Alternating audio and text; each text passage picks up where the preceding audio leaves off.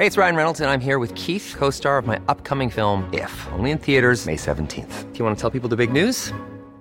All right, I'll do it. Sign up now and you'll get unlimited for $15 a month and 6 months of Paramount Plus Essential Plan on us. MintMobile.com/switch. Upfront payment of $45 equivalent to $15 per month. Unlimited over 40 gigabytes per month. Face lower speeds. Videos at 480p. Active Mint customers by 531.24 get 6 months of Paramount Plus Essential Plan. Auto renews after 6 months. Offer ends May 31st, 2024. Separate Paramount Plus registration required. Terms and conditions apply if rated PG. Many of us have those stubborn pounds that seem impossible to lose, no matter how good we eat or how hard we work out. My solution is PlushCare. PlushCare is a leading telehealth provider with doctors who are there for you day and night to partner with you in your weight loss journey. They can prescribe FDA-approved weight loss medications like Wegovy and Zepbound for those who qualify. Plus, they accept most insurance plans. To get started, visit plushcare.com/weightloss. That's plushcare.com/weightloss. The Michael Reed Show podcast. Tune in weekdays from 9 on LMFM. To contact us, email now, michael@lmfm.ie. Friday morning, the 27th of May. Good morning, with much debate and discussion from now till 11am. This is Michael Reed on LMFM. The rich get richer and the poor get poorer. And that's a fact. It is a fact that was spelt out this week in the Oxfam report called Profiting from Pain, which tells its own story. A 55% increase during the 2 years of the pandemic in the assets of Ireland's billionaires. A 55% increase. I mean, it's absolutely extraordinary. Those 9 Irish billionaires did increase their wealth by 55%, or in real money, that means they made €15.5 billion last year alone. Bringing their wealth now up to a total of $51 billion. Happy days for those 9 people who, on average, are now each worth more than €5.6 billion. That's over €5,600 million each. It's mind-boggling. A little easier to comprehend if you write it down, maybe. So when each of these 9 people look at their bank balances, they probably need a big screen and a pair of glasses, as the balance will say 56666666666. That's $5.6 billion if you round it down. Not counting €66,666,666 on average. Meanwhile, 691,000 people in Ireland are suffering from deprivation. That's Richard Boyd Barrett speaking in the Dáil this week about Ireland's super rich. Around the world, billionaire wealth is the equivalent of 13.9% of the world's GDP, 3 times more than it was in 2000. So yes, the rich do get richer, and somebody in the world becomes a billionaire every 30 hours. The world's 10 richest men own more wealth than 40% of all of the other people in this world. The big money is in food, energy and pharmaceuticals. The 5 largest energy companies have made $2,600 in profits every single second. That means that in the time that we have this debate, those energy companies will make a profit of over €2 million.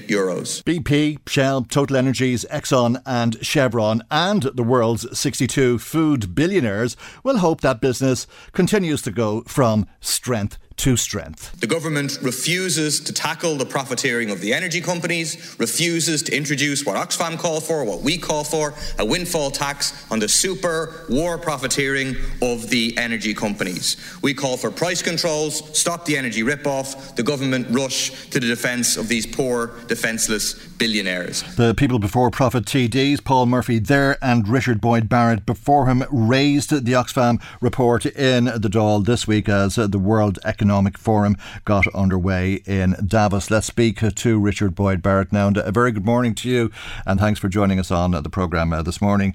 Eye-watering wealth in the world for the privileged few. Odd to contrast that this morning, isn't it, with the research from PTSB, 62% of us cutting back on food.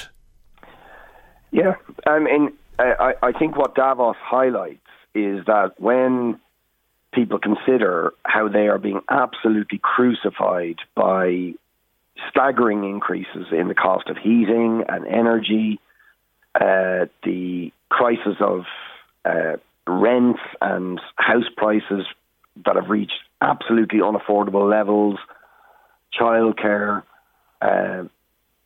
all of the inflationary increases that are in effect cutting people's wages by a now projected 8% as prices rise. There is a group of people who are benefiting from all of this.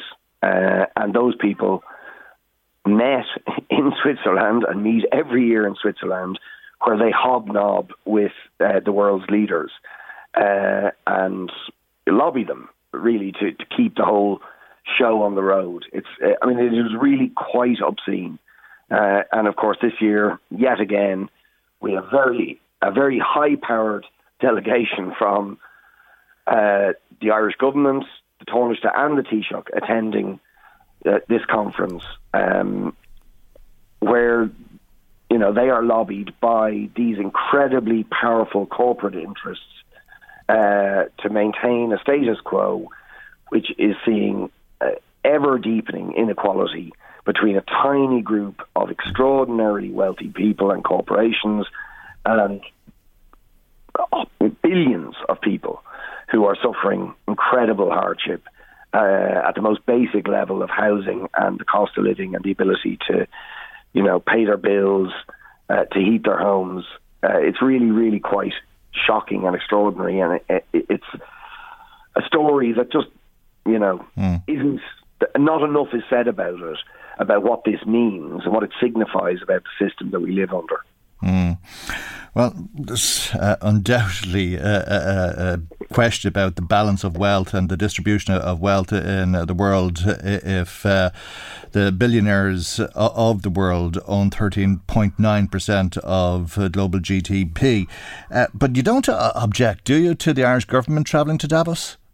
I absolutely do. I see this is nothing but a junket, a massive junket, and worse. It's a place where the richest people in the world seek to influence the policies that govern us all. And you can see the result of this.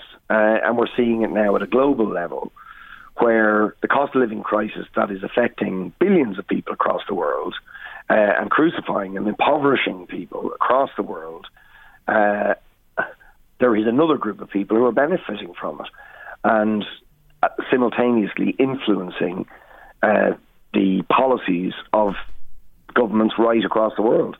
So yes, I absolutely object. And one of the most important things I want to say is that I think it's time people protested against this deeply inequitous situation. And one of the things we've done over the last few weeks is established a cost of living coalition with pensioners groups and trade unions and student unions and advocacy groups and poverty groups. And we're holding a major national demonstration on the 18th of June to demand serious action to address the cost of living crisis. And I would really urge people to get out on the streets. I think we just cannot put up with the sort of situation that ordinary people are facing at the moment. Okay, but we do need to take our place in the world, don't we? And we need to use whatever influence we have to make the world a better place and to ask for help from the rest of the world to make Ireland a better place to live in. I mean, that's exactly what Volodymyr Zelensky was doing when he addressed delegates at the World Economic Forum in Davos. But, I mean, the whole notion that the world's billionaires, and that's who you're talking about, investors, big corporations, that they are going to dictate the policies that govern the rest of us, that somehow this is a legitimate way to try and develop policy to improve the lives of billions of people across the world, I think is a really quite perverse notion. Mm. And it's self-evident what actually comes out of that.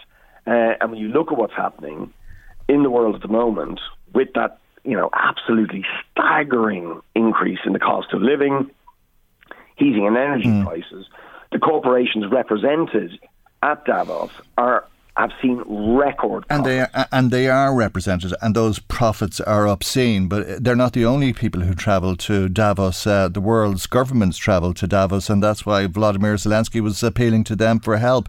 But there's also other people there. Micheál Martin was in Davos representing the country as our Taoiseach, suggesting that the Ukraine should be allowed to join the European Union. He participated in a meeting with some very influential people, including the European Central Bank, who are going to be very important in terms of people's livelihoods in this country because of the risk to mortgage interest rates and how repayments could go through the roof. And there was an opportunity for the Taoiseach to influence real change, was it not?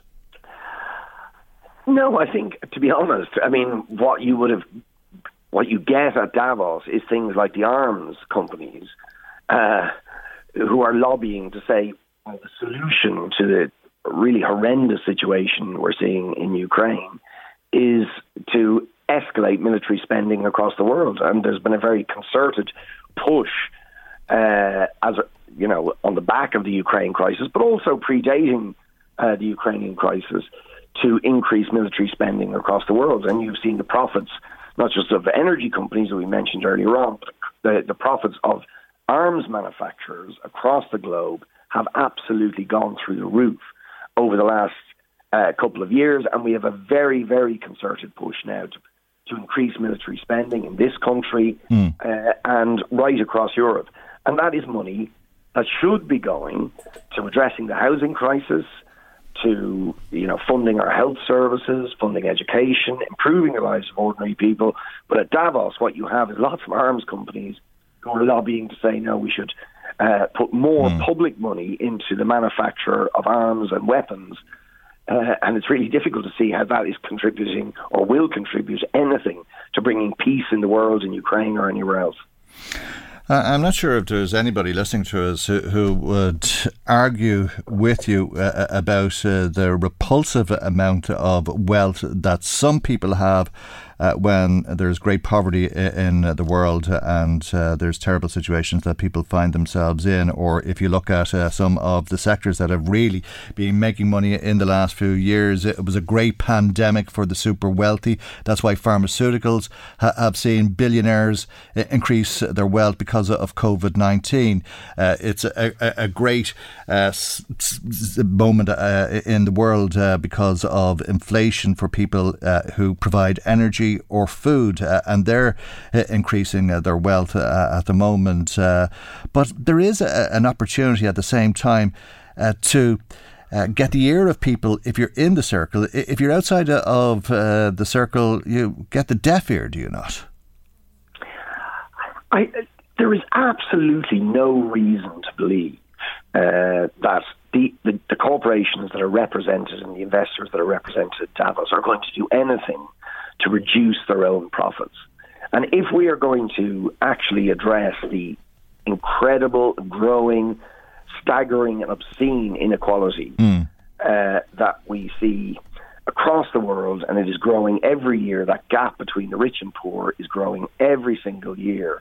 The idea that the people who are the beneficiaries of that inequality are the people who are somehow going to address it is just a ridiculous notion. But all these multinational super corporations around the world, I think there's more or less a presence in this country as far as they're all concerned. And you could say that quite often that's because of delegations going to meetings like the ones in Davos. The issue was raised yesterday by your colleague Mick Barry in the Dáil, and he was asking Leo Varadkar how much did it all cost, and the Tánaiste was saying, well, there's lots of benefits to it, like the Northern Ireland Protocol. Yeah, I mean, listen, the government can throw in any sort of rationale or justification, but I think ordinary people can see themselves what the net effect of government policies are in this country and globally. And they are an absolutely staggering increase in the cost of living, where the most basic things like putting over a roof over your head that is affordable and secure, that those things are not being addressed by our government. And the ability to people just to find a place to live that is affordable and secure is getting more difficult. Things aren't improving, they're getting worse.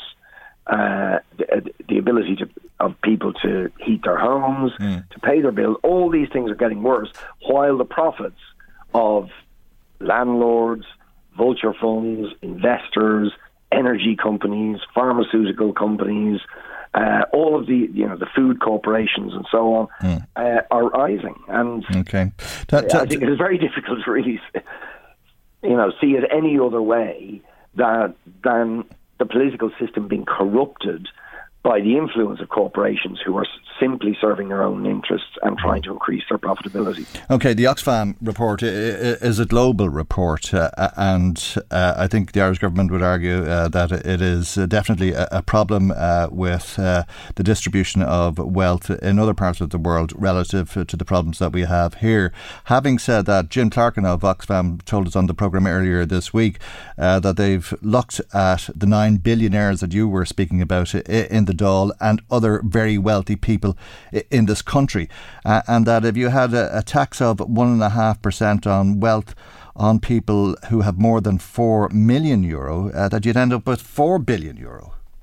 Yeah, and the Oxfam proposal for a wealth tax is very, very similar to the proposal that People Before Profit have put repeatedly in its budget submissions over, you know, nearly a decade now, to argue for a relatively modest wealth tax would raise billions in additional revenue. And you just think about that. A 1.5% tax on the wealth of people who have more than 4 million would raise $4 billion a year. That is almost 3 times the amount of money that's been put into, for example, public housing by the government. So you can just imagine the difference that would make to the capacity of the state to address the housing crisis, or to put the necessary new investments to improve the situation in our health service, where, you know, hundreds of thousands of people are on waiting lists for basic medical procedures. You think about, you know, the scandal at the moment of the lack of supports and services for children with special needs. Think about the difference that that kind of money would make to providing the special needs supports for our most vulnerable children.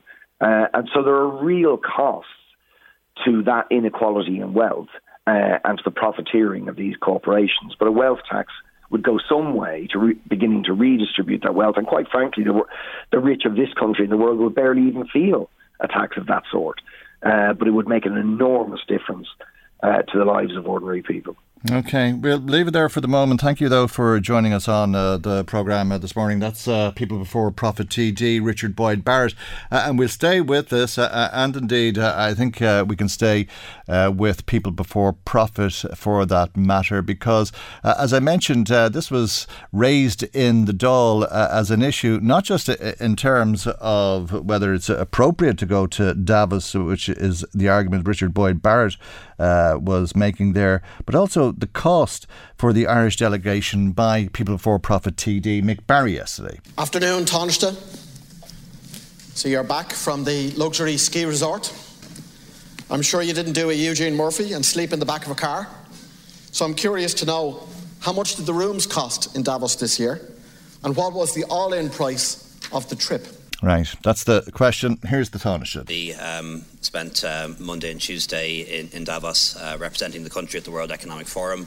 Was happy to do so. I think Taoiseach is there now. I think it's important that we are represented and gives us an opportunity to tell our story, whether it's in relation to the protocol, whether it's in relation to what's happening in Northern Ireland, whether it's in relation to our own economy. And I think it is important that we are represented. I flew commercial and stayed in a 4-star hotel, and no doubt they charged for it, but it was nonetheless a 4-star hotel and a commercial flight. And there were some very interesting sessions. Right, interesting sessions indeed. That's the Tánaiste Leo Varadkar responding to Mick Barry in the Dáil yesterday, when Richard Boyd Barrett and Paul Murphy raised these issues in the Dáil on Tuesday morning. They were responded to by Minister of State Sean Fleming. In Ireland, the OECD, and I'm sure everybody has to give equal respect to the OECD's comment, said that Ireland has the most progressive system of taxes transfers of any OECD member, and I just want to put that on the record. They're not from the Government of Ireland or the Department of Finance figures, but I do understand the issues that you say, and people on approximately the 15,000 gross income pay less than 1% of tax, effective rate of tax, less than 1%, whereas rightly so, people on 100,000 pay 38.1%, and if you're up at 120,000 for those people, the effective tax rate is well over 40%. So that is progressive taxation. The higher your income, the higher your percentage of tax. OK, so between all of that, I think we've heard the arguments for. There's a very, very real problem. I have to say, I don't know about you, but I have to say, I really was sick in the stomach this morning at this research from PTSB. I know, and we say it without even thinking it, it's become a turn of phrase, eat or heat. But to think that 62% of people are cutting back on food spending because of the increase in the cost of living, there's a very real problem. Now, the arguments we've been hearing, I suppose, is that the government is saying it is doing everything it can and it will look at more ways of helping people if it's at all possible, but it won't be able to do everything because a lot of the things that are feeding into the cost of living are out of their hands, like the war or the energy prices or the mortgage interest rates when they start to hit and so on. There's nothing the government can do about that. And even when they reduce excise on fuel like petrol and diesel, the prices continue to go up so that they're back to square one and you're now paying €2 a litre of diesel and so on.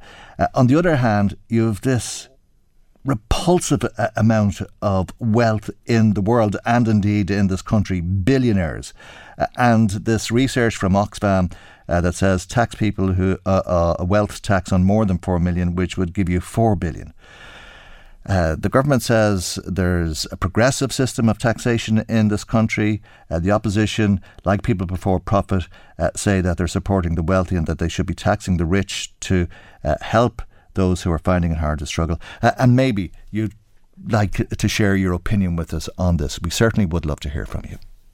Michael Reed on LMFM. If you were listening to us yesterday, you'd have heard Independent TD Peter Fitzpatrick tell us that he was going to raise the PayPal job losses in the Dáil yesterday. He was true to his word. What can you offer these 370 PayPal workers who are going to lose their jobs and these other 2,000 workers who at present still have the jobs? And Taoiseach, I don't use the word trust, likely. So enough is enough. Taoiseach, thank you. There were some very interesting responses from the Tánaiste, Leo Varadkar. It is with great regret that I heard on Monday that PayPal was going to let 307 staff go, 135 from the Dublin office in Blanchetown, my own constituency, and 175 from their offices in Dundalk. I spoke to the company earlier in the week. They assured me that they remain committed to their 2,000 other staff and will continue to employ roughly 2,000 people in Ireland, but they've had to make this decision as part of a general restructuring of the company and a reduction in the number of roles, not just in Ireland, but it may be the case in some other countries too. Unfortunately, the redundancies are unavoidable, and I do want to express my sympathy to those who are affected. It must have come as a big shock to a lot of people to hear that that their role was being made redundant. A big shock indeed, and a lot of those workers are now worried that they're going to be the one for the axe. I have received an assurance from the company that the redundancy package that they offer will be a good one, and I don't know the details of that yet, but I will be following up on that matter, because I think it is important that if they are letting people go, that they get a decent redundancy package to help them get on with their lives and, of course, seek employment elsewhere. Workers losing their job will want to know how the government can help them. In terms of what government can do, government is obviously stepping in to ensure that workers know what their entitlements are when it comes to social welfare and other matters, but also to know what their options are when it comes to job search. Most of these staff are very well skilled. They will be able to find jobs quite quickly in the same sector where there are lots of vacancies, but we need to help them and connect them with those vacancies. Also, they'll be given advice on what's available in terms of a return to education, a return to training, the possibility of setting up their own business. So we will click in as a government and make sure all that's done. Now, the Tánaiste said he heard about this on Monday. Workers heard about it on Tuesday. The company made a public announcement on Tuesday. There was confusion. It was thought that the redundancies would be voluntary. The Tánaiste said on Tuesday the redundancies would be voluntary. Jack Chambers said in the Dáil that the redundancies would be voluntary. Then PayPal told LMFM on Wednesday that they won't be voluntary and that the redundancies will in fact be compulsory. Just in terms of the nature of the redundancies, I just want to clarify from the letter that the company wrote to the department, and they say in that very clearly, and I quote, if redundancy cannot be avoided following collective consultation with impacted employees, compulsory redundancies will be required. So that collective consultation is now occurring. It's required under law. I hope as a consequence of that, it'll be possible to ensure that most of these redundancies are voluntary and compulsory redundancies can be avoided. All right. Well, that's very different in terms of what PayPal said to the department, as Leo Varadkar outlined it there. And the Tánaiste hoping that the redundancies will be voluntary. But PayPal told LMFM they will be compulsory. Tánaiste, and I do agree with you, I think the most important thing here is communication, and I do welcome that PayPal is going to engage with the workers today. Rumours don't help. Also, like these jobs being transferred to India doesn't help there at all, Tánaiste, and I'm sure that more than most people, you know the amount of money that the government and the IDA invests into PayPal coming here at the moment. So, and also, Tánaiste, the 2,000 workers that remain working in PayPal, it's very important that they're looked after as well, because they're looking for some kind of security there as well. But losing 438 jobs in a short period of time of 13 months, Tánaiste, it doesn't seem realistic. So, Tánaiste, I would be asking you, Tánaiste, on behalf of the workers at PayPal, for you and your department to engage and see what kind of commitment they can get to try to save as many of these jobs as they can and maybe relocate these jobs. And also importantly is that can PayPal communicate to the remaining 2,000 workers what their future plans going forward. Like for a company that turned revenue of 25 billion last year and the amount of people that do trust PayPal. So, Tánaiste, you have a lot of work to do in the next couple of weeks. I just would ask you, would you please communicate with the TDs in the area and keep them all updated? All right, and Tánaiste Leo Varadkar said that he will most certainly be keeping an eye on what's happening in PayPal. You can be assured that I'll continue to engage on this matter. PayPal has given us the commitment that they will be retaining 2,000 staff in Ireland, which is very significant, and that they will put in place a good redundancy package for those staff who are being let go, and government will provide those staff being let go with whatever support we can in relation to education, training, other employment options, welfare, etc. Okay, that's Leo Varadkar. I'm not sure that we learned much from that Dáil debate yesterday, but that confusion continues about whether people will have to leave their job, be made redundant against their will, if you like, compulsory redundancies rather than them volunteering for it. That remains an issue of concern, I'm sure, for the PayPal employees. And hopefully they'll get clarity on that from the company shortly. Pat and Tully Allen, one of the people texting us today, just a couple of messages in so far. Pat says, it's as simple as this. The rich are the capitalists. They are the people who are the employers. They can move their investment anywhere in the world, then we will have no jobs. Thanks for that, Pat. We all hope that that's not the case with the PayPal workers, and I think maybe it's one of the reasons why the billionaires get richer. JP McManus says a lot of rich people give their money away to good causes. That's a valid point, I think, when you look at the likes of Bill Gates, for example, who does a lot of good work. But thanks for sharing that with us, JP McManus, this morning as well. Michael Reed on LMFM. The Irish Farmers Journal has been speaking to over 1,200 farmers about fertiliser, silage and cash flow for this year. The results of the survey are very interesting and tie in, I think, with the increase in the cost of living concerns that people have. Pat O'Toole is political correspondent for the Irish Farmers Journal, and a very good morning to you, Pat, and thanks for joining us. Tell us a little bit about the results of your survey, if you would, please. Sure, Michael. I suppose the most stark figure that's come out of it is half of Irish farmers plan to cut their stock numbers this year because of the availability and cost of feed, fertiliser and fuel, the main inputs in our grass-based production systems. The big crux, of course, will come next winter.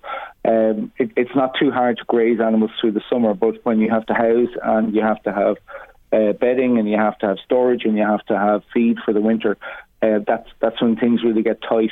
So the lower income sectors, the dry stock sectors, beef and sheep, are planning to cut most deeply. 43% of beef farmers say they hold stock, but just under half, 48% say they're going to cut. 57% say they're going to cut, and of those, even more significantly, 15% of those say they're going to cut by more than 30%, and 4 in 10 are going to cut by over 10%, between 10 and 20. So explain that to me in terms of what it's going to mean for farmers and if their farms will continue to be viable, because I've thought that it was a basic principle: the more you produce, the more you make, type of thing. If you're losing money, if the cost of production don't cover, or if you're not covering the cost of production with your sale price, the more you produce, the more you lose. Yeah. So farmers are fearing, at the moment they're not losing money because, like I say, it's the cheap time of the year. They're out, relatively speaking. Animals are out on grass, and they're getting the vast majority of their diet from grass.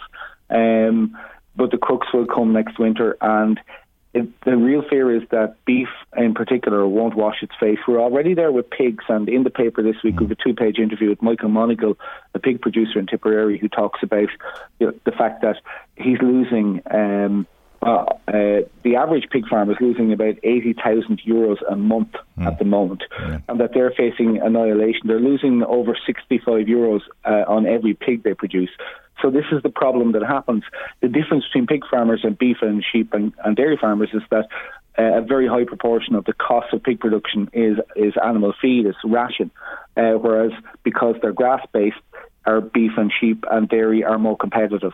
But having said that, a lot of farmers are going to prune their numbers, they're going to batten down the hatches and see how we get through the next 12 months, because no one really knows where we're going. Keep losses to a minimum, is it, to see if they can get through it and then try and bounce back?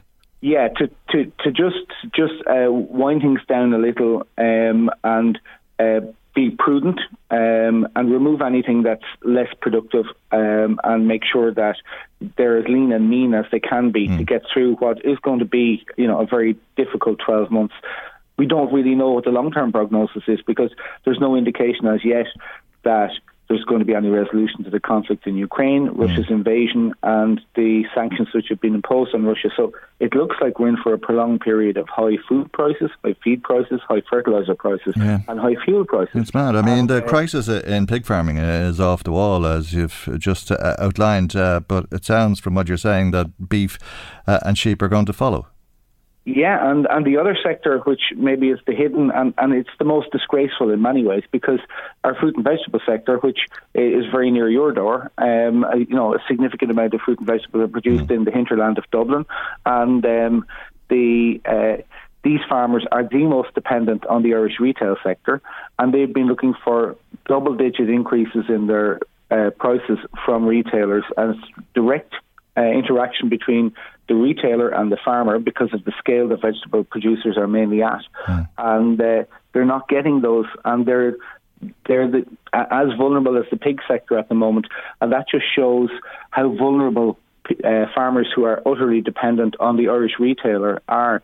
90% of our food is exported, and it is deeply concerning that you're safer if you're dealing with multinationals across the planet than you are dealing with the Irish retailers. Right, and I take it fertiliser comes into that scenario, and a lot of the fertiliser we get in this country comes from Ukraine, so that's dried up. It's something else, the price has gone through the roof, and there's a very shocking statistic, it seems to me shocking to say that 78% of farmers are going to cut back on using fertiliser.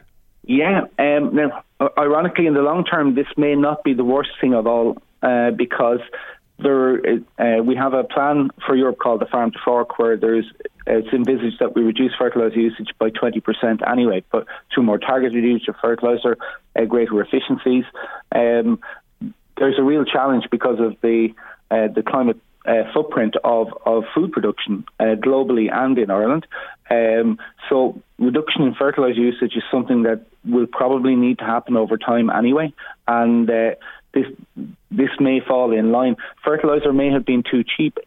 Nitrogen, which is the dominant fertiliser to grow grass, it comes essentially from fossil fuels, and it's linked very closely to gas prices, which went up by 600% last year. So fertiliser trebled in price in the last 12 months. But it may have been too cheap. You would say that it's definitely too dear now, but hopefully in time we will have a happy medium. But farmers are going to have to be more prudent in how they use their fertiliser and more efficient in how they use the grass that they grow the fertiliser from. For tillage farmers and for vegetable producers, there's less leeway. If you don't feed the crop won't grow at all.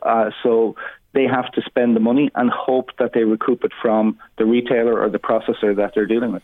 Okay, hard times. More in the Farmers Journal. Thanks for joining us this morning, Pat. Pat O'Toole is the political correspondent for the Irish Farmers Journal. Michael Reed on LMFM.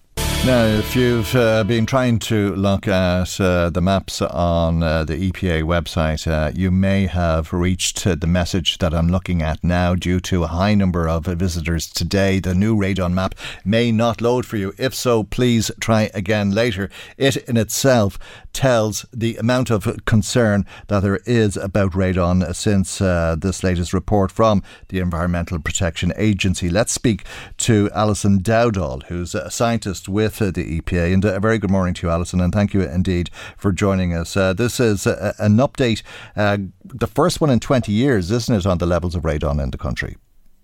That's right. Good morning, Michael, and thanks for having me. So, yeah, we've had a radon map on our website since 20 years ago, and it's always been, you know, a really popular way for people to check their radon risk. We updated the maps and we did launch them yesterday. And as you say, we've been overwhelmed with the response from the public and employers. We've just been inundated with queries. So, you know, it's great to see that people are aware of radon gas and they're interested, you know, to find out about their risks. So maybe for any of your listeners who don't know about radon, it is a radioactive gas. So it can get into your home or your workplace from the ground. It has no colour, no smell or no taste. So there's no way that we our physical senses won't detect it in our homes. And every year in Ireland, it does cause about 350 cases of lung cancer. So the second cause of lung cancer after smoking. And I suppose then because it doesn't have that colour, taste or smell, the risk map is a way for people to look and see the risk in their area. So, you know, we are working really hard to get them back up and running. And the other thing just to say to you as well as homeowners, you know, and householders looking to test for radon, employers in high-risk areas they have a legal obligation to make sure that their workplaces are safe from radon and that their employees are safe.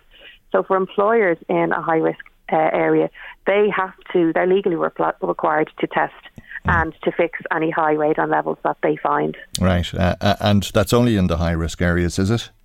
For the employers, it's only in the high-risk areas. And you know that by looking at the map, and they're highlighted in red, and there's particular problems, I think, in the southwest of the country, but that shouldn't lead to complacency, because there's pockets of the country that are at high risk here, and that applies to this part of the world. I think there's high levels of radon in Omeath, for example. Yeah, so the new map, it does have much better resolution. So as you say, it does show up those pockets, those little small areas in kind of in much more detail.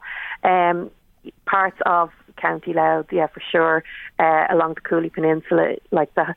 You know, for example, around Carlingford, we've come across, that would be, say, the highest, the place where we find the highest levels in the county. So, yeah, Carlingford, even Dundalk, around RD and Clorhead, Termafec, and all those kinds of areas. We've known for many years that they are high-risk areas, but the map does give a much better picture of the risk. And there's no county, actually, in Ireland that doesn't have some high-risk area. And the problem is, you don't know you're living with radon unless you test for it. It's naturally occurring, it's odourless, and there's no way of knowing, as I say, unless you test for it. And you're probably not going to do that unless you look at the map and become concerned, I take it. That's right. It's kind of, it's a way to communicate the risk and to show people the areas that are at risk. The test is really straightforward. It costs about €50, and there are 5 companies on our website who provide the tests. So you can take a look on radon.ie and you'll find the details of the companies there. The test is all done by post. So once you order the detectors, they'll be put in the post to you. You put them in your home for 3 months. So in the parts of your home where you spend most of your time, so a living room and your main bedroom. So you're trying to get a picture of the amount of radon that you're being exposed to as you live in your home, and use it on a day-to-day basis. And then you just post them back to the testing company. They'll do the analysis then and send you out a test report. So, it is pretty straightforward to do. And as I say, it costs about €50. Okay. I see an interesting suggestion coming from the Department for the Environment. The Irish Times is reporting today that they're about to publish their annual National Radon Control Strategy report, and that in that it could propose that radon would be tested and that it would be dealt with if houses are to be sold. Yeah, the questions about being included when houses are being sold, that's in place in England, so it is a requirement there. At the moment in Ireland, there are actually 3 questions on radon included in the conveyancing process. So if you're buying a house, you can get your solicitor to ask, has the house been radon tested for radon? If so, what was the result? And if the result was high, has anything been done to reduce the level? So it's more about passing on the information to the new, to the new homeowner. It's not a legal requirement, though. Just to say that to you. It's, as I say, it's more about the exchange of information, so the the purchaser would be aware. Yeah, well, I think if you can ask, people will ask, given the level of interest that there is in this, or seems to be in this, given how it's been crashing your website. I take it that over the course of the next week or so, people will be able to access those maps, and I'm sure they'd be well advised to take a look to see what the risk is to them, if there is a great risk or otherwise. Is this particularly unique to this country? It is. It's Ireland has one of the highest levels of radon compared with other European countries. So, for example, our average is 77. So, but radon's measured in units called becquerel. So, our average would be 77. But just again to compare it to the UK, their average is 20. So, we do have 4 times the average that they have. So, yeah, unfortunately, we do have more of a problem than many other European countries. For sure. Do we know why? Mainly to do with our geology. So, it's coming from the rocks and soils. And even, say from it could be from a granite rock, but even then, in saying that, in limestone areas, because they're porous, they're actually letting it through into the home. So there's no one particular geology, that you could say is the cause. Sometimes it's just that one is actually letting it pass through and get into our buildings. So, but it really is all to do with the geology in Ireland. Okay, interesting stuff. Thanks for joining us this morning, Alison. Alison Dowdall, scientist with the EPA, that's the Environmental Protection Agency. Now, some comments coming to us, somebody in touch about facial recognition technology, saying if you're not a criminal and if you've nothing to hide, then facial recognition technology should not be an issue. Why is it a problem? All TDs and professionals should accept this and have it implemented as soon as possible. If you're not willing to do the time, then don't commit the crime. Another text from somebody who says they want the A&E in Our Lady's Hospital in Navan to stay open, and you can say that 10,000 people want that, for that matter, given the amount of people who took to the streets last time. That came to us from Rose. Thanks for your text, Rose. David in Dublin said, we don't know how lucky we are to be living in a great and mostly safe country. That was following on from the shootings in Texas. David in touch with us yesterday about that, and thank you indeed for your message to the programme. Now, as you've been hearing on LMFM's news this morning, the best friend of a Lithuanian woman, Giedrė Raguckaitė, who is suspected of being murdered after vanishing from the Laytown area almost 4 years ago, has been speaking about her friend. In an interview with Owen Murphy for LMFM, Giedvilė Himna first appealed for information about the 29-year-old's disappearance. I still want to ask the people to look for her, and I still want to ask the police and everyone around to look for her, because if I would be disappeared, I would like someone would do something like that for me. So that's what I think. I still think I know there's so many people is disappearing around, you know. We can't stop looking for the people. We can't stop like we are the human being. We're supposed to be looking after, and I don't understand how come the people can disappear without nothing. That's the thing. Well, it's actually physically looking for her. There are obviously some people who would know what happened to her. What would you say to them? I just asked to speak out. It's already done. Just let us find her body. Let us bury her as a person, and let us to find the place and a grave we can bring the flowers on. That's the only thing. You can't do anything. You can't return anything. Just let us know where she is, and that we can do something for her. That's only what we want, you know. That's only what we want, because we know we will never find her anymore, and we know she's not alive. We know that. Everybody knows. We just want to find a peace, and just a peace. We just want the peace. What about bringing the people responsible for her death to justice? Is that important? Yeah, it is important. And the thing is, I even started, I don't know, it's like maybe sounds... really funny, but because of her, she was my best friend, and because of her I start my second degree in the university in UK for criminology. It's like something I not only for her, but I started criminology and I finished second year now. I still London Metropolitan University. But that's the thing. I just want to find the justice. I just want to. I don't want people to be like. I just want to find justice. You know. The thing is, this law. We live only once, and we every person decide what he is worth for his life. So that's the thing. I just want the justice for this life.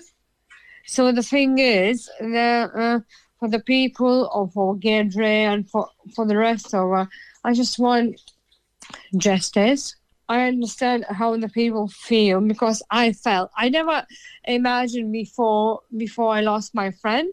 So now I realize how hard is it, especially I know she's my friend, but I can't imagine her father and the family life. They have no grave, nothing to even put the flower or the candle on, you know.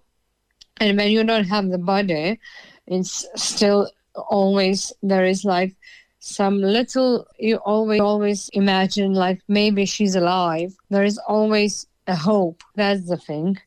What about her family? Does she have parents and brothers or sisters back in Lithuania? Yeah, she have two sisters. One is in Italy and one is in Cyprus. They're not in Lithuania now, but they both as well. They also have a hope. We all have a hope. Even the father have a hope. In reality, we all understand that she is not alive, but always like we are in the person, like there is always hope, there is nobody. You know, so you can't be 100% sure, but the thing is, we think so. Yeah, we think so. She's murdered. Giedvilė Himna speaking about her good friend, who she assumes is now deceased, Giedrė Raguckaitė, who was last seen in Laytown 4 years ago. Giedvilė was speaking to Owen Murphy for us.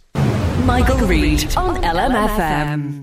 All right, let's talk about housing again with Father Peter McVerry, who works with the homeless. Good morning to you, Peter, and thank you indeed for joining us on the programme this morning. I'm sure you would have been happy to see the recommendation this week from the Oireachtas Committee on Urban Regeneration that there would be a vacant property tax.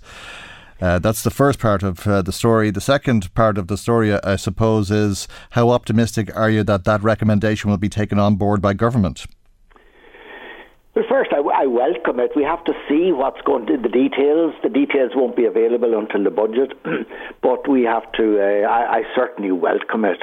I think at the moment we have to look at every possible avenue to try and improve the housing stock. Mm. So certainly everybody knows, every town you go into, every city, there are lots and lots of vacant properties lying derelict, and that's absolutely absurd. And we're not just talking about residential properties, houses boarded up. Mm. We're talking also about commercial properties, old derelict warehouses or unused banks or that. They are also, I launched a project for a number of years ago for UCD's School of Architecture. The students there had converted an old warehouse that had been lying derelict for years into 4 beautiful family apartments.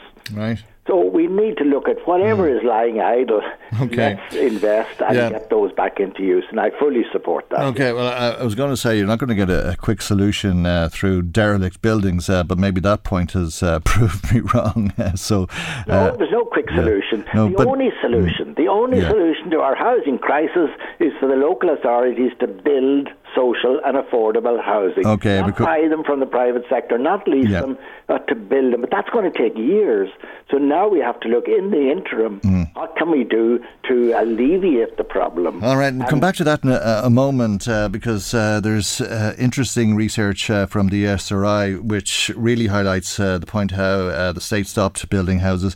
We'll come back to that in a moment, but talk about the vacant units for a minute more, if you wouldn't mind, Peter, because they say there's 137,000 vacant units in the state. This is according to that committee report. And I suppose, we've about 10,000 people on the housing list. Do you think that you get 10,000 housing units out of the 137,000 units? And I think that was the point I was going to make about the derelict ones. Could you get 10,000 units that could be used in 6 months, let's say? Yeah, the reality is we just don't know how many derelict units are available, are there. There was 186,000 identified in the last census 5 years ago, but many of those will have been brought back into use. Some of them will be tied up in legal arguments about who owns them. Some of them were involved. Some of them were tied up in the Fair Deal nursing home scheme. We just don't know how many vacant units are available to be renovated. They've tried the repair and lease scheme where they gave a grant to owners to bring those vacant units back into use, but it was very, very poorly taken up. There's only about 250 units have actually been brought back into use through the repair and lease scheme over the last 4 or 5 years. Mm. But there's certainly a substantial number of empty properties there. Everybody who has eyes to see can see them, no matter what part of the country you're living in. And there is no reason. It's scandalous to have them lying empty in the middle of a housing crisis. Mm. In the meanwhile, you can't find anywhere to rent. If you do, the cost is just downright ludicrous, and it's pretty much the same for people who are looking to buy property for the first time. But there's solutions to those as well. Yeah. Mm. Well, you know, house prices are going up, but you could reduce the cost of housing by at least 30% overnight if you implemented the Kenny report.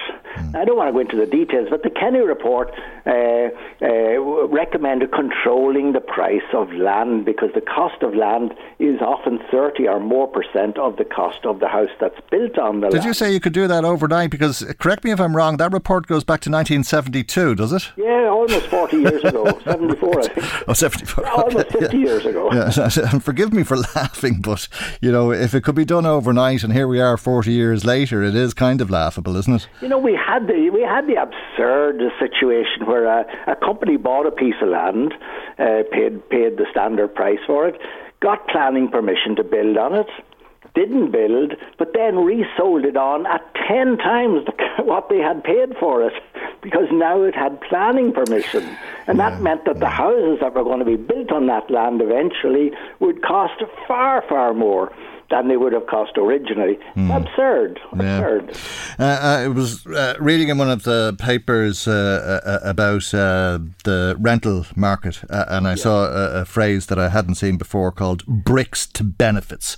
And this is that the state has stopped using bricks and mortar in building houses and has switched to giving people benefits, so that they take welfare payments and use that to pay their rent. And apparently, this is according to the Sarai report that I mentioned earlier, there's 293,673 households receiving supports of one sort, that's the benefits, and that compares to 134,973 in 1994. So you're talking less than 150,000 in 1994 compared to nearly 300,000 today. So the idea of building has obviously stopped, and there's far more people renting, and they need help with that. The cost of renting. Nearly half of the people who are renting get some sort of support from the state. Yeah, that's the underlying cause of this whole housing crisis. Governments over the last 15 years simply stopped building social housing and pushed everybody into the private sector. You know, in 1975, this country built 8,500 council houses. In 1985, it built 6,900 council houses. And in 2015, this country built 75 council houses. We didn't have two pennies to rub together in 1985. No, we had a recession in the 80s. But we still built council houses. We stopped building council houses, pushed everybody into the private rented sector. And that is costing now the taxpayer €1 million per day. And we had a population decline in 1985 because the young people had to go away to get work. Yeah, it was that ideology that the private sector should provide, that the public sector is should be run down and the private sector should meet all our needs. It's that ideology that has persisted for the last 15 years. We're only beginning to come out of it now.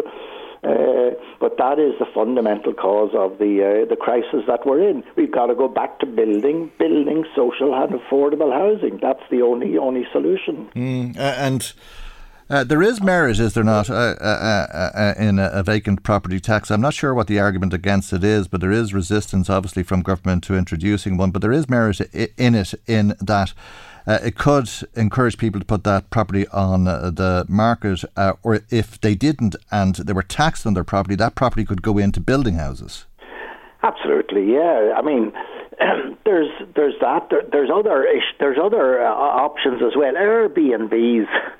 You know, there was 850 private rental properties advertised last month. There are thousands of Airbnb properties advertised. Most of them do not meet the requirements, the government requirements. Some of them, they all require to be regulated. Some of them require planning permission. And they are operating effectively illegally.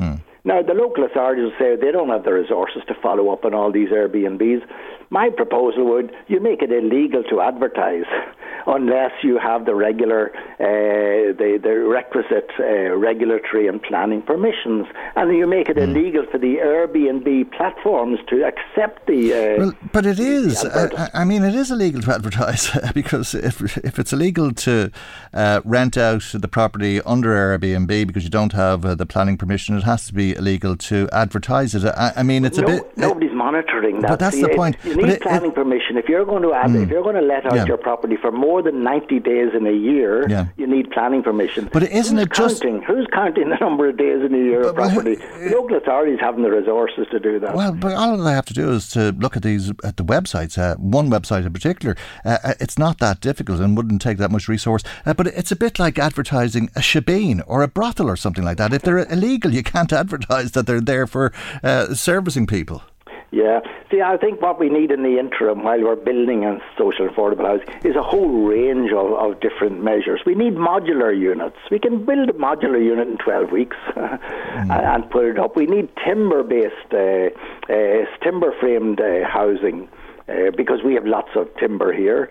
There's lots of small little things we could do that would make a difference in the short term. It's not going to solve the problem, but it would make a difference. Rental. My proposal for rental is we reduce rents across the board by 25%. And we reduce the tax that landlords pay on the rental income by 50%. Mm. Now, that's a win for tenants. It's a win for landlords.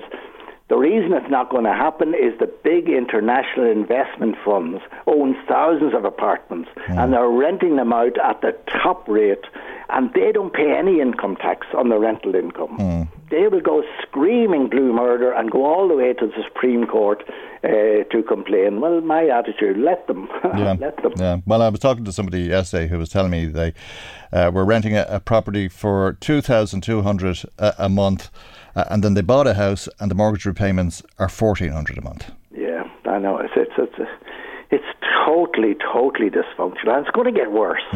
This is going to get worse as house prices go up. More and more landlords are going to feel the desire to sell. You know, if you have a house worth €360,000 and you're renting it out for $2,000 a month, $1,000 going back to the tax man. It'll take you 30 years to get $360,000 into your bank account, at which stage you're probably going to be in your 70s or 80s. If you sell that house today, you can have $360,000 into your bank account within months or even weeks when you're in your 30s, 40s or 50s, when the money can be far more useful. As house prices continue to rise, we're going to see more and more landlords exiting the rental market. Okay, we'll leave it there on that grim note. Thank you indeed, though, for joining us as always. That's Father Peter McVerry. Michael Reed on LMFM. It might be a silly question, but I imagine, and correct me if I'm wrong, that if you pour a hot cup of tea over yourself, that you'll assume you'll burn yourself. I'd imagine that's the case. If it's not, it's quite possibly why you or other people might sue the restaurant if you bought the tea in the restaurant, or if you were running in a playground and fell over, that you'd sue the council or whoever owns the playground for the injury incurred, as the case may be. This may change. Let's speak to Peter Boland, who's the director of the Alliance for Insurance Reform. A very good morning to you, Peter, and thank you indeed for joining us on the programme this morning. The Minister for Justice, Helen McEntee, has brought proposals to government, which is approving amendments to the Occupiers Liability Act 1995, which may tackle this issue. Good morning, Michael, and we'd hope so. Yes, we're a complete outlier in terms of the duty of care that it is applied to policyholders in this country. It just doesn't happen at this level anywhere else in Europe, and it has really hampered us in trying to get insurance reforms through in a way that will get the cost of insurance down to affordable levels. We're looking, just as an aside, this year at the average increase in liability premiums of 16%. So despite all the work that's been done in this area, liability insurance premiums continue to rise. And the duty of care has been a glaring example of why. So you've outlined a couple of scenarios there, which just wouldn't be considered in other countries, and there are plenty of them, some of them being reported in the papers over the last few days, where there's an assumption that because an accident happens that somebody must pay. And typically what happens is that the duty of care in a situation like that is imposed on the nearest person or organisation that has an insurance policy. And that's not just sustainable. This has evolved over the last 20 years or so. And as a nation, as an economy, as a society, we just can't afford it anymore. And I've thought that it's a question of what I'd call basic cop. Yeah, basic cop isn't built into the circumstances at the moment. Essentially what we've done in our interpretation of the existing law over the last 20 years is infantilize adults. So the assumption is that they know nothing and can't help themselves, and so they must be cared for in an absolute sense by the occupiers of buildings or the organisers of events, and that they have no responsibility. Now, if you look at the existing legislation, it's actually, to a lay person like myself, it reads fairly well, but it's its interpretation in the courts over the years which has completely undermined it, and so that's why there is a need for a revamp to the legislation to make it clear to judges that they have to take account of personal responsibility as well when they're making decisions on personal injury claims. Yeah, and that personal responsibility or basic cop also leads to other problems. Because if you can sue because you've spilt tea on yourself and burnt yourself, you might as well have a sign over the coffee shop saying, "Come in and sue me, I have public liability insurance."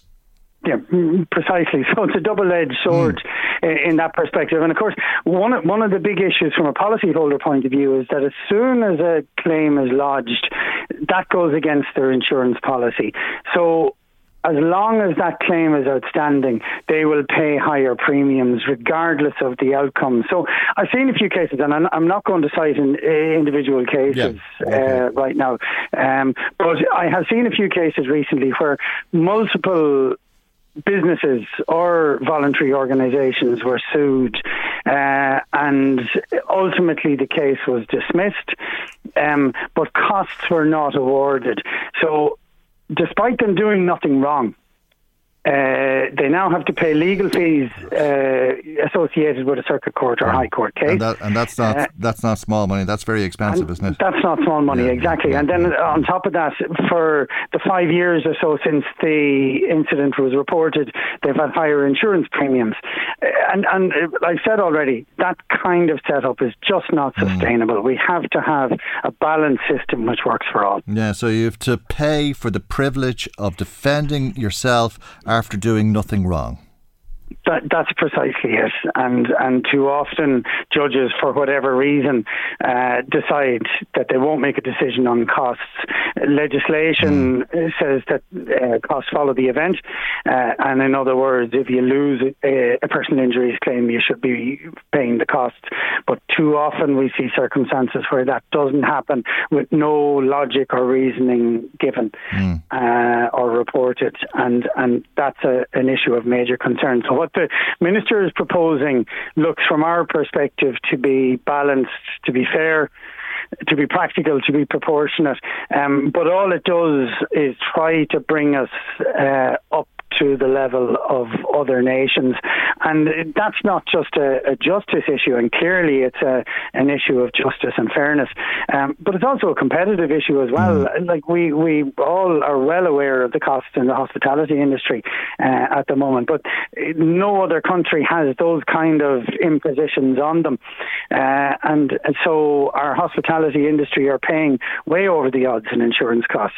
And not just hospitality, we've had a number of examples recently of member organisations of the Alliance who've had European meetings, and their European counterparts are just unbelieving or disbelieving when they say that insurance is an existential issue for us, and in some cases just laugh at the thought that your premium could put you out of business. All right, you were in front of the Oireachtas committee on enterprise, trade and employment on Wednesday, and you were making a lot of suggestions as to how to bring down the cost of insurance, as you always do.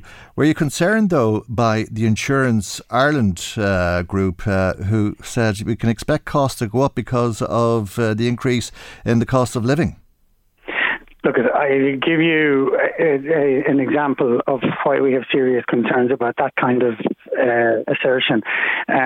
With the reforms that have already gone through, the new judicial guidelines on awards, the establishment of the Insurance Fraud Coordination Office, the enactment and commencement of the Perjury Act, the risk associated with every policy in this country has reduced. And that's reflected in the motor sector. So private motor premiums, since the new judicial guidelines came in April last year, are down by 9%. This year, that's accelerated to 12%. So every one of your listeners with their private motor insurance, when they renew next, would be entitled to expect a reduction in around the 10% at least. And that's just staying with the same insurer. That's not looking to move around. And The circumstances are exactly the same in liability, except that the premiums are going up by an average of 16%. And the only difference, as far as we can see, and we haven't been contradicted on this yet, is the lack of competition on the liability side. There's just not enough competition. And essentially, Insurance Ireland's job is to defend their members, and they do that very well. And that's fair enough. But it is becoming indefensible, because all of these reforms have costs associated with them. They're not passing on those savings, and if they're not passing on those savings, then they're pocketing them. Okay, we'll leave it on that note and let them respond to that if they wish. But thank you indeed, as always, for joining us on the programme this morning. Peter Boland, Director of the Alliance for Insurance Reform. Michael Reed on LMFM. It seems certain, I think, that Graham Dwyer will be able to take a case to the Court of Appeal. He'll hope to be able to overturn his life sentence for the murder of Elaine O'Hara in 2012. It was a very gruesome murder at that. Paul Williams is a journalist with the Irish Independent and has been following this story throughout. A very good morning to you, Paul, and thank you indeed for joining us on the programme this morning. It seems certain, does it not, that an appeal will be made. The outcome of that appeal is far from certain, though. Good morning, Michael. You're absolutely right. You summed it up there. An appeal is absolutely inevitable now, but the release of Graham Dwyer back into society as an ordinary free member of society is very, very much in doubt. In fact, I think the big money at this stage is, yes, he will have an appeal, but that the courts will find that there is enough evidence to uphold his conviction. And as you sort of said there at the beginning, Michael, this is the technicality of all technicalities. Your listeners should remember that this horrendous, the country's most infamous sex killer, who groomed his vulnerable victim for years to basically live out his ultimate fantasy, which was to stab a woman to death while having sex, is all down to the fact that the European Court of Justice has ruled that the Irish police, who did a fantastic job in this case, infringed his right to privacy. By uplifting the data from phones that he had been using to control and to run this debauched and grotesque relationship with his victim. It's an extraordinary turn of events. And that evidence that proved the state's case may be deemed inadmissible by the Court of Appeal. So on one hand, he may win his appeal on that point, but he may not have a sentence overturned. No, he won't, and that's because there is so much other evidence against him, Michael. He has, for example, there is his DNA in Elaine's apartment, which was found, by the way, excuse me, on a mattress which had several stab marks in it. There is a video of him engaging in this role play where he was using a retractable blade to stab at Elaine O'Hara while having sex. That was used in evidence. It was found on his computer. There is video footage, CCTV footage of him arriving and going to and from Elaine O'Hara's apartment. There is a lot of other pieces of evidence that basically, when put together, do form an impenetrable wall and do convince beyond all reason, but which the original case did as well with a jury, that this man was guilty. The data at the centre of this, of course, is made up of 2,600 text messages, and they were the killer for Dwyer because he exchanged them with his victim on two unregistered mobile phones that he acquired purely for his contact with her, and they were used by Dwyer over a 17-month period up to the day of her murder in August 2012, and they provide the most obscene and grotesque, I suppose, narrative or text to this whole, or script to this horrific murder trial, because literally all he talks about is murdering his victim and telling her that he's going to murder her. It was this bizarre BDSM relationship that he was the master, she was seen as the slave. And it was from those text messages then that the Gardaí could ascertain certain aspects and certain characteristics of their, basically helped them identify him and to know parts of his life, which he then unconsciously corroborated when he was being interviewed by the Gardaí. And then also there was other evidence. Again, it defies logic in a lot of ways that this kind of evidence should be thrown out. But, you know, wherever this master phone went, his bogus burner phone that he was using for this relationship, wherever it went, his official phone went. In other words, they were together all the time in different parts of the country. Like, you know, it is going to really, if Graham Dwyer was going to walk, and I don't think he will, I'd be safe bet to say he won't. But if he was to walk on this, as I say, technicality of all technicalities, and the fact that the state breaches privacy, his right to privacy, it really is, Michael, an example of where you say that the law is an ass. And it, like, you have to remember as well, when this case came up before the European Court of Justice, 13 other European countries, EU countries, all joined Ireland in basically making submissions as to why this legislation, or why this legislation should stand, as in that the state shouldn't have its hands tied behind its back. And Paul Gallagher summarised it, the stark concerns of the governments across the EU. I have this quote here in front of me. Yeah. He says to them, and this is true, this was our Attorney General telling the European Court of Justice, there are serious crimes, we're telling you now, that will not be capable of being detected and prosecuted. And the reason is that modern technology has outpaced the means of investigation. There isn't evidence out there that we will not be able to get. Europol has said that. The member states have told you that. How can it be ignored? So where are we undermining a core union value? Sorry to cut across you, Paul, but where are we at now? Whatever about this appeal being overturned, you say it won't. But people were delighted to see the Gardaí using this technology, and it was very clever. And the same with the Joe Riley murder of Rachel, and that they were able to track people through mobile phones and all that sort of stuff. Is the law an ass, and can that type of investigation take place now? Well, you see, that's the problem. It's still very much in a grey area, Michael. That's the problem with all this, because of the European Court of Justice has thrown everybody asunder and overruled it. Like, in every case that you see coming before the courts, like the Kevin Lunny case, the first line of defence was that, again, mobile phone technology was used to track these guys, and which is very legitimate.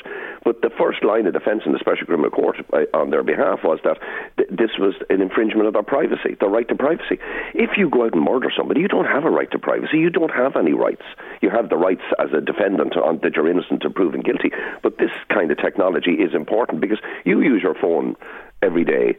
And it's more or less like a tracking device. It tells whoever picks up your phone where you've been and all of that.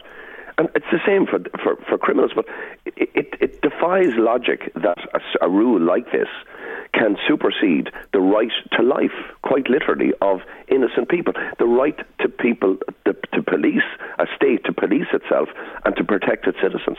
So I think what's going to have to happen here, it's going to be like one of those patches you get on your iPhone. They're going to have to patch up the legislation to codify it, to make sense of it, so that the state can. Because can they do that, or is this European law? Well, you see, Michael, there's another side to this as well. The Department of Justice, like in so many other cases in the past, have been warned again and again and again that this was coming down the line. And they could have patched it up the law years ago. And they didn't.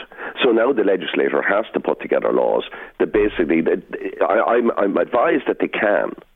And also, like some, I know it's a slam dunk at this stage, but the member states are going to have to get together because the implications of this are so incredible for law enforcement. Law enforcement are organised crime, as we know about the Kinahans and all these guys. They use technology to run their business and to evade justice. You can't tie the law enforcement community's arm, one arm behind its back. Well, this will be watched very closely. Paul, I'm out of time. Thank you indeed, as always, for joining us on the programme. Much appreciated. Paul Williams, journalist with the Irish Independent. That's our programme for this week. God willing, we'll see you for our next programme on Monday morning at 9am right here on LMFM. Good morning. Bye-bye. The Michael Reed Show podcast. Tune in weekdays from 9 on LMFM. To contact us, email now, michael@lmfm.ie.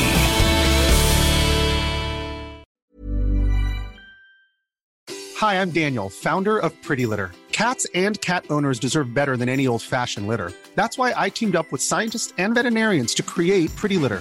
Its innovative crystal formula has superior odor control and weighs up to 80% less than clay litter. Pretty Litter even monitors health by changing colors to help detect early signs of potential illness. It's the world's smartest kitty litter. Go to prettylitter.com and use code ACAST for 20% off your first order and a free cat toy. Terms and conditions apply. See site for details. When you make decisions for your company, you look for the no-brainers. And if you have a lot of mailing to do, Stamps.com is the ultimate no-brainer. It streamlines your processes to make your business more efficient, which makes you less busy. Mail checks, invoices, legal documents, and everything you need to keep your business running with Stamps.com. Seamlessly connect with every major marketplace and shopping cart. Schedule package pickups and see your cheapest and fastest shipping options from different carriers. With rates up to 89% off USPS and UPS rates. And with the Stamps.com mobile app, you can take care of mailing and shipping wherever you are. Make the same no-brainer decision as over 1 million other businesses with Stamps.com. Sign up with code PROGRAM for a 4-week trial, plus free postage and a free digital scale. No long-term commitments or contracts. That's Stamps.com. Code PROGRAM.